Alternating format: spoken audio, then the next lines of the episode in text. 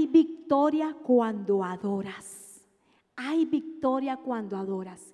Y me voy a la historia de Josafat, que se encuentra en el libro de Crónicas en el capítulo 20. Y vamos a ir desglosándolo. Vamos a ir porque yo hoy quiero dejarle a usted siete puntos que a usted le van a ayudar en esa batalla que usted está librando. En es porque posiblemente usted diga, Jenita, pero ya yo libré esa batalla, ¿cómo le fue? Mejor ni me diga. Pero hoy yo le voy a dar siete consejos, siete consejos para que usted pueda librar esa batalla. Y entonces Vamos con el primer versículo, los primeros versículos. Dice, pasadas estas cosas, aconteció que los hijos de Moab y de Amón y con ellos otros de los amonitas vinieron contra Josafat a la guerra. Vamos con el 3. Dos, y acudieron algunos y dieron aviso a Josafat, diciendo, contra ti viene una gran multitud del otro lado del mar y de Siria. Y he aquí están en Jasezon Tamar, que es en Gadi. Entonces, ojo, él tuvo, ¿qué tuvo? Él tuvo temor, dice. Y Josafat humilló su rostro para consultar a Jehová e hizo pregonar ayuno a todo Judá. Entonces vamos con el primer punto. Hay situaciones que nos pueden producir miedo. Así es, ¿verdad que sí? Ah, no, pero es que a un hijo de Dios no le puede dar miedo alguna situación. Pero hemos escuchado que en la Biblia se relata que muchos siervos tuvieron miedo y muchos de ellos huyeron. Bueno, pues Josafat no es la excepción, ni nosotros tampoco. ¿Tenemos derecho a sentir miedo? Claro que sí. Hay situaciones en la vida que nos asustan, que nos llenan de temor. Y eso no quiere decir que usted no sea un hijo de Dios. Ay, porque sea cristiano. Ay, porque busca de Dios, no le tiene que tener miedo. Claro que sí.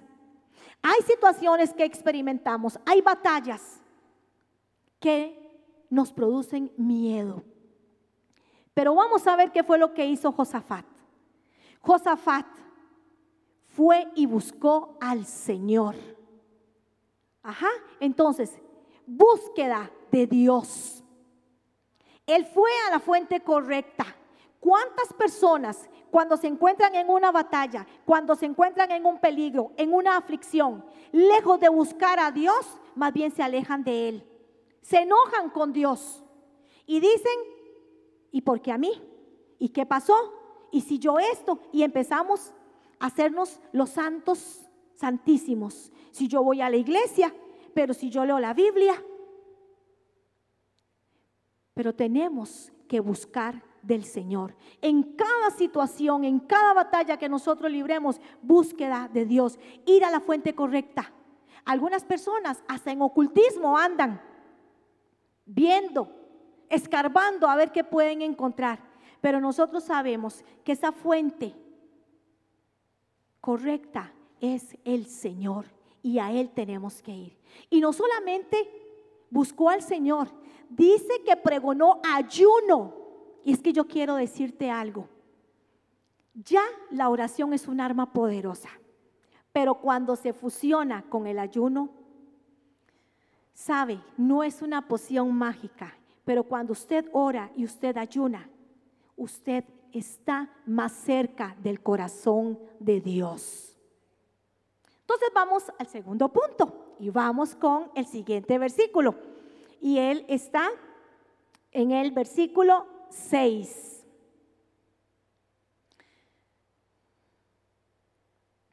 Cinco y seis, sí. Dice cinco y seis, está bien. Josafat se puso de pie ante la comunidad de Judá en Jerusalén, frente al nuevo atrio del templo del Señor, y oró diciendo, oh Señor, Dios de nuestros antepasados, solo tú eres el Dios que está en el cielo. Tú eres el gobernante de todos los reinos de la tierra. Tú eres fuerte y poderoso. Nadie puede hacerte frente. Vean, la declaración de él. Como el punto número dos tenemos eso, la declaración de fe. Él no vino con quejas, él no vino con reclamos, él vino recordando quién era el Señor. Cuando estamos librando una batalla, empezamos orando y terminamos reclamando. Terminamos quejándonos, diciéndole al Señor, pero ¿por qué? ¿Pero qué pasó? Pero si tú no eres... Vean que esta oración fue correcta. Él dijo, Señor, tú eres el Dios, tú eres el grande, tú eres el poderoso. ¿Qué pasa? Que ya el Señor te ha ayudado en otras batallas. Ya el Señor te ha librado. Eso es lo que tenés que recordar cuando viene una batalla a tu vida, porque el Señor no prometió que no las tendríamos. No por ser hijos de Dios, buscadores de su presencia, quiere decir que estamos exentos de que venga una situación. Porque la palabra de Dios dice que íbamos a tener aflicciones, pero que Él ha vencido por nosotros. Él es un vencedor y nos ha hecho a nosotros vencedores. Pero vean cuando nosotros tenemos que llegar al Señor. Nosotros tenemos que llegar a decirle al Señor, Señor, tú eres poderoso. Yo me acuerdo cuando me sacaste de tal situación y cuando me libraste de mis enemigos. Señor, yo me acuerdo cuando estuve enfermo y me sacaste de ahí. Señor, yo me acuerdo cuando estuve en crisis financieras y tú me ayudaste. Esa es la declaración de fe que usted tiene que hacer. Jenita, pero yo estoy librando una batalla, pero yo me siento afligido, yo me siento desesperado. Declare con fe. Declare con fe quién es su Dios. Porque usted tiene que entender que nuestro Dios es mayor que cualquier situación que a usted le pueda ocurrir. Cualquier situación. Declare quién es el Señor. Recuérdele a Dios con amor. Señor, ya tú me libraste. Señor, yo me acuerdo cuando me pasó esto, yo estaba desesperado y tú me sacaste y tú me ayudaste, Señor. Yo me acuerdo porque tú eres el grande, porque tú eres el poderoso, porque tú eres Señor. Declaración de fe. Eso es lo que tenemos que hablar. Y vamos con el tercer punto y vamos con el otro versículo. ¿Y de qué estamos hablando? De que hay victoria cuando adoramos. Hay victoria dice, Dios, ¿no lo impedirás tú? Nosotros no podemos hacerle frente a este gran ejército. No sabemos qué hacer, pero estamos confiando. Estamos confiando en ti. Entonces, ¿qué debemos hacer? Reconocer que nosotros no lo podemos lograr solos. Es que hay gente que se cree autosuficiente, que cree que no necesita del Señor, que todo lo puede hacer solo. Y ciertamente yo les voy a decir, hay situaciones en las que el Señor a usted le da esa capacidad, ese libre albedrío, para que usted pueda salir adelante con muchas situaciones, pero hay cosas que definitivamente usted dice, yo no puedo solo. Y usted tiene que reconocerlo. A veces hemos querido arreglar las cosas a nuestra manera, a nuestro antojo, y como dicen popularmente, la hemos embarrado. La hemos embarrado. Porque a veces queremos hacerlo bien y lo echamos a perder. Miren, hay situaciones que se presentan, situaciones en los matrimonios, situaciones de matrimonios que están a un hilo de separarse. Enfermedades, diagnósticos que usted dice, una acetaminofén no lo va a quitar. Esto requiere el poder de Dios. Esto requiere la magnificencia de Dios.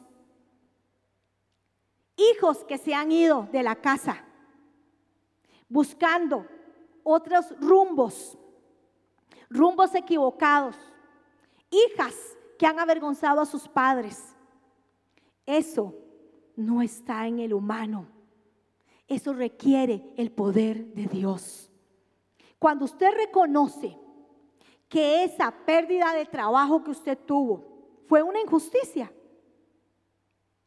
que usted en este momento quizá está sin trabajo, que sus finanzas están por el suelo y usted dice, yo ya busqué, yo ya hice.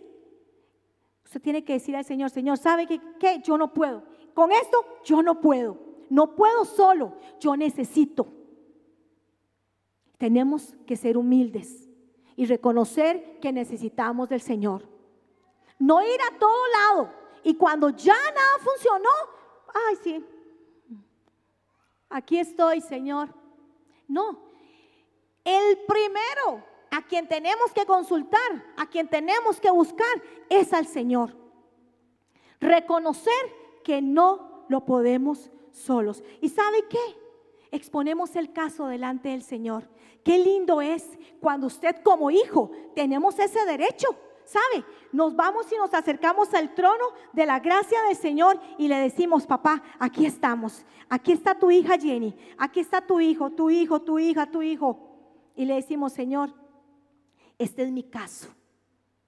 Yo vengo para que me defiendas. Porque sabe, usted tiene un padre que lo defiende. Usted no es huérfano, usted no está solo. Dios es nuestro defensor. Pero tenemos que reconocer y tenemos que ir a Él y exponerle el caso. No con queja, sino creyendo que Él nos va a defender. Y vamos al versículo 15 y 17. Y vamos a escuchar la promesa del Señor. Punto número 4. Hay promesa de Dios para cada uno de nosotros. Y dijo Jaciel, escuchen. ¿Quién era Jaciel? Jaciel era un cantor, Jaciel era un adorador de la tribu de los levitas. Ese era Jaciel. Jaciel estaba ahí cuando Josafat convocó a la gente y él estaba ahí. Él era un adorador que tenía un corazón sensible para escuchar la voz de Dios. Y resulta que vino palabra de Dios a Jaciel. Y Jaciel dijo, escuchen habitantes de Judá y de Jerusalén y escuchen también usted, rey Josafat. Así dice el Señor, no tengan miedo. Amén. No tengan miedo, ni se acobarden cuando vean ese gran ejército. Porque la batalla no es de ustedes, sino ¿de quién es la batalla? De Dios. Entonces, ¿por qué nos hacemos nudos? ¿Por qué nos hacemos bolas? ¿Por qué queremos solucionar todos nosotros? Si hay una promesa en la Biblia que dice que la promesa es que Él nos va a defender, que es que la batalla que usted está librando no es para que usted la libre solo. Entonces, ¿por qué la desesperación?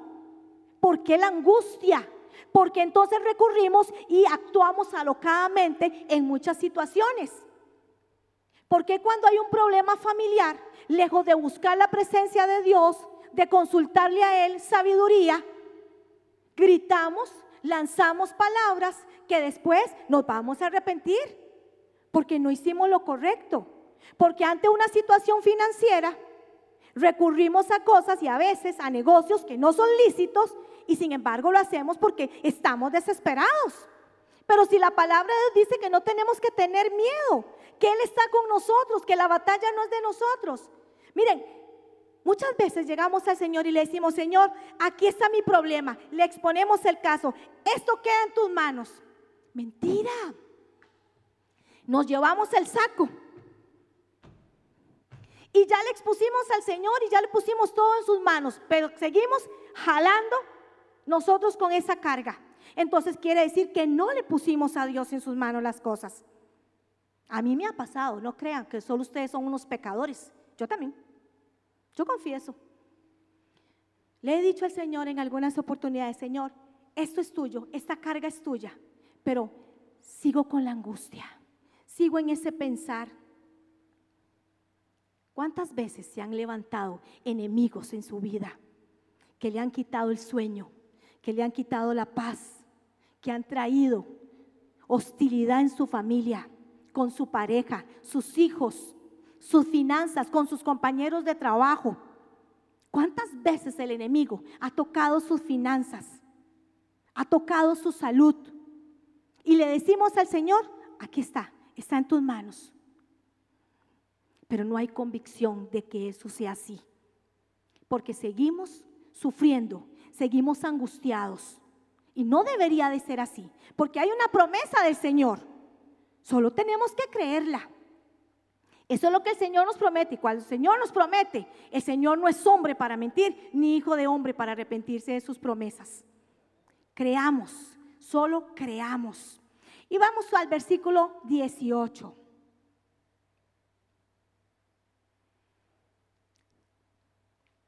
Porque el punto que sigue es adoración. Adoremos, adoremos, adoremos. Dice, entonces Josafat se puso de rodillas hasta tocar el suelo con la frente. ¿Sabe qué fue lo que hizo? Claro, era muy hábil también, ¿verdad?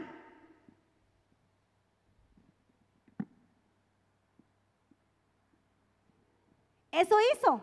Tocó el suelo con la frente, o sea, se postró, se humilló a lo máximo. Se humilló a lo máximo. Dice, y todos los que estaban con él también. Escuche, dice, también se arrodillaron ante Dios. ¿Y qué pasó? ¿Qué hicieron? ¿Qué hicieron? Lean. Y lo adoraron. Ahí no dice, y se pusieron todos a lloriquear. Ahí no dice, ¿verdad? Y se pusieron todos a pelear. Ahí dice, y lo adoraron. Lo adoraron.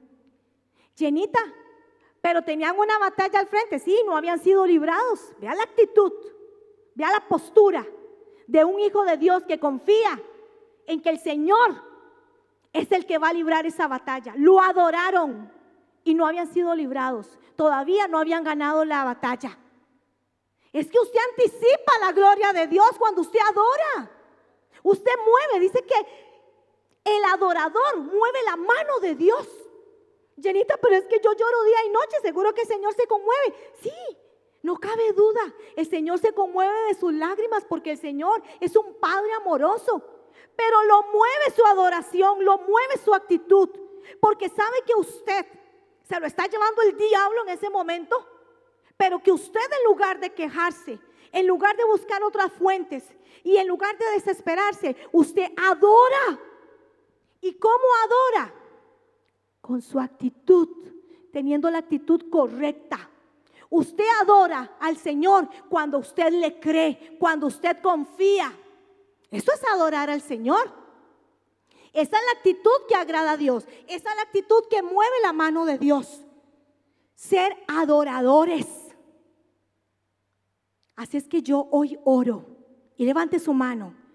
Hoy oramos para que el Señor ponga en cada uno de nosotros un espíritu de adorador. Un espíritu, dice la palabra de Dios, que el Señor anda buscando adoradores que le, que le adoren en espíritu y en verdad.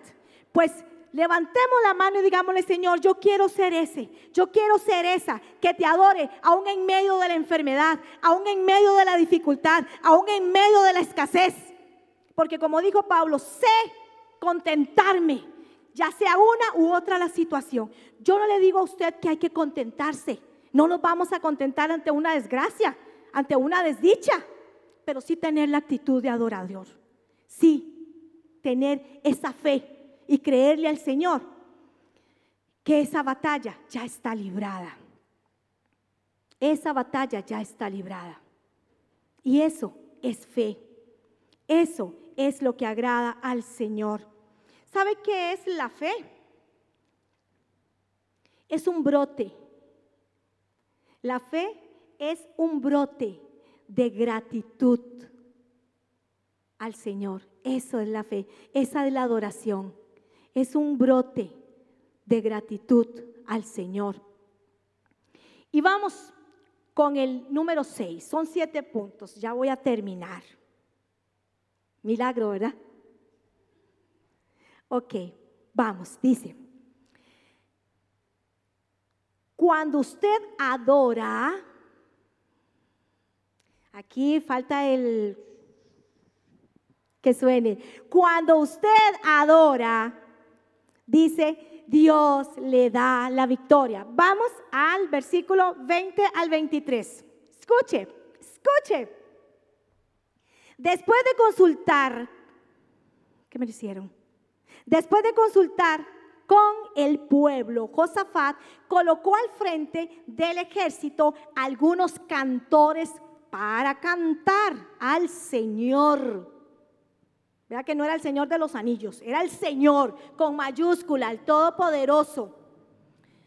Y entonces, y alabarlo, porque Él es santo y grandioso. Y cantaban la canción, den gracias al Señor, porque su fiel amor es eterno. En el momento, hay una canción, bueno, hay otra versión que dice, den gracias al Señor, porque su misericordia es para siempre. Porque Dios es bueno y porque para siempre es su misericordia. Es así. Porque Dios es bueno y porque para siempre es su misericordia. Dice que vean lo que pasó. En el momento en que comenzaron a cantar y a alabar a Dios, y esto es lo más rico, y esto es lo que a mí me asombra y de verdad me inyecta. Dice que el Señor emboscó a los amonitas y a los moabitas, a los del monte de Seir que venían contra Judá, y los derrotó.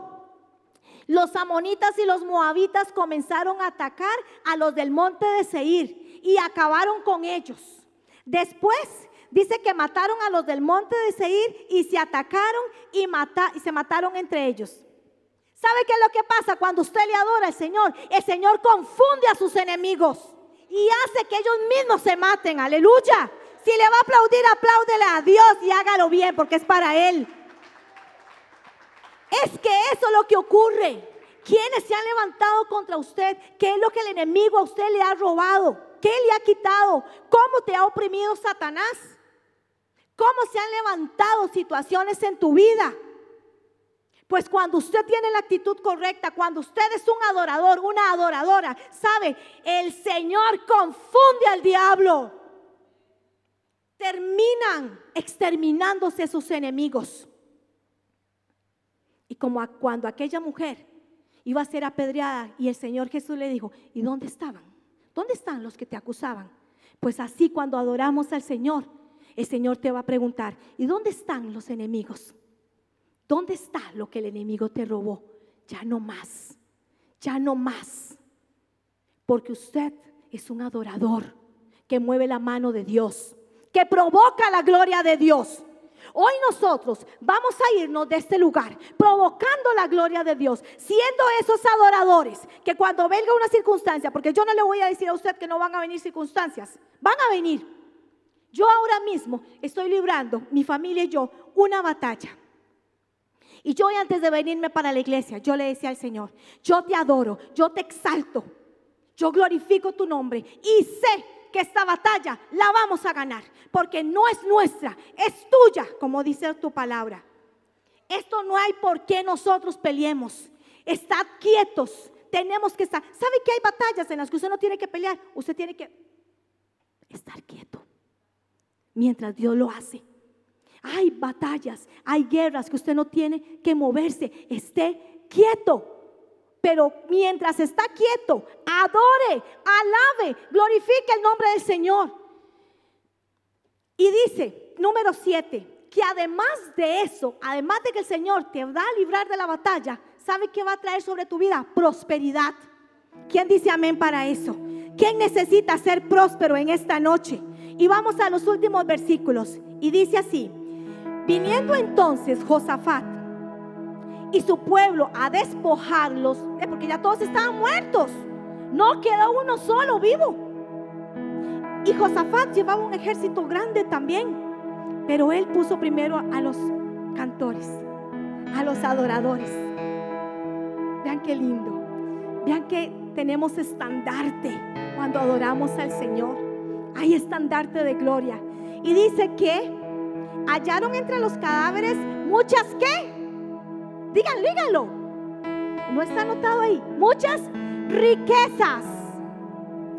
Así vestidos como alhajas preciosas que tomaron para sí tantos que no las podían llevar.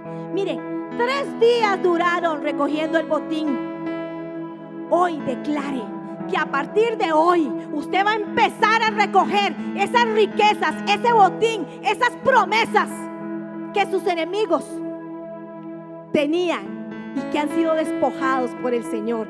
Hoy usted reciba eso. Y sabe, las riquezas no solamente son cosas materiales. Usted recibe riqueza porque ya hay uno que pagó por usted la salvación. Eso es una riqueza que tenemos que empezar a celebrar, la salvación.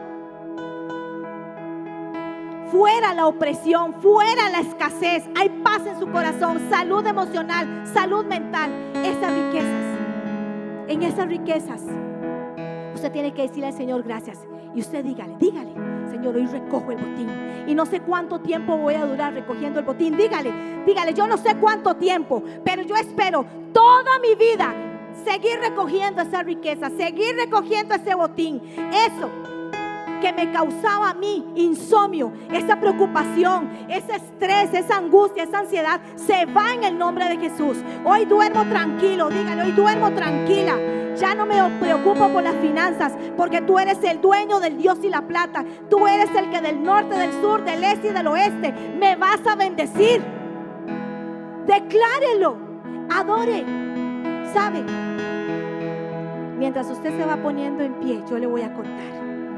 Hace muchos años viví una experiencia muy dolorosa, personal, muy, muy dolorosa. Y tuve la actitud incorrecta. Se levantaron contra mí enemigos que me oprimieron. Pero yo tuve una actitud incorrecta. Empecé a echarle la culpa a todos los demás. Por este, por este y por este y por este. Y por tu culpa, por tu culpa, por tu gran culpa. Porque eso es lo que hacemos a veces. No asumimos no asumimos nuestro, nuestra eh, consecuencia también. Y resulta que yo empecé a echarle. Y cuando yo le echaba la culpa a todos, más se me venían encima, más se me ponía difícil la batalla. Pero, escuche, pero leí el libro de crónicas. Y yo dije, ah, no, no, es que así no son las cosas. Es que yo estoy haciéndolo al revés. Yo lo estoy haciendo mal. Y resulta que empecé a ayunar. Fui delante del Señor y empecé a ayunar. Y viene el Espíritu de Dios y me hace ver, escúcheme, que yo tenía que humillarme, que no era culpa, toda la culpa no era de los demás. Yo tenía parte también en eso que me estaba ocurriendo. Y entonces yo vengo y empiezo a ayunar. Y yo empiezo a sentirme diferente. Y yo empiezo a adorar al Señor. ¿Sabe? Yo lloraba, yo lloraba. Yo lloraba y, y, yo me postraba delante del Señor y yo le decía, Señor, este es mi caso. Pero yo me levantaba y empezaba a adorar. Yo tomé la misma actitud de Josafat y empezaba a adorar y empezaba a cantar y yo alababa al Señor y yo adoraba y yo llegaba a ese lugar y la gente me decía, escuché, Ve el espíritu de muchos. Y la gente, me, algunos me decían, Jenny, qué extraño, con lo que usted está viviendo, con lo que usted está pasando, es para que ni siquiera viniera aquí, porque yo estaría llorando. Otros me decían, Jenny, ya yo me hubiera enterrado, ya yo me hubiera muerto. Otros me decían, ya yo hubiera parado en el psiquiátrico. Y otros me decían, Jenny, es increíble, con la paz, con la sonrisa con que vos te presentás, en medio de toda esta situación que te está pasando. Y yo decía, solo la mano de Dios es la que me sostiene. Solo tú, Señor. Pero yo voy a tener la actitud correcta. Yo voy a adorarte en medio de toda dificultad, en medio de toda batalla. Yo voy a creerte, Señor, que tú me libras. Y yo lloraba, claro que yo lloraba. Pero lloraba y me levantaba. Y adoraba y alababa y glorificaba el nombre del Señor. Y así lo hice por mucho tiempo. ¿Y sabe qué hizo el Señor? Me libró. Me libró. Me sacó airosa de esa batalla. Y ese año que fue tan difícil, ¿sabe qué hizo el Señor? Me dio casa. Nos dio la casa a mi hija y a mí. Ahí empecé a recoger el botín. Yo dije, gracias Señor. Porque en medio de esa batalla, en medio del dolor, en medio del sufrimiento, Yo decidí adorarte. Yo decidí tener la actitud correcta. Yo busqué de ti, pedí consejo, lo puse en tus manos. Y ese día, ese año estrenamos casa. Gloria a Dios. Y sabe, sigo recogiendo el botín. Porque Dios es bueno. Y porque para siempre su misericordia es. Y una de las riquezas que yo escogí, o que Dios me dio de toda esa batalla, fue salud emocional, paz mental, paz. Esa paz que usted no la compra con dinero. Eso me dio el Señor. Eso recogí de mis enemigos. Así es que hoy usted, póstrese delante del Señor. Sea ese adorador, esa adoradora que el Señor quiere que usted sea.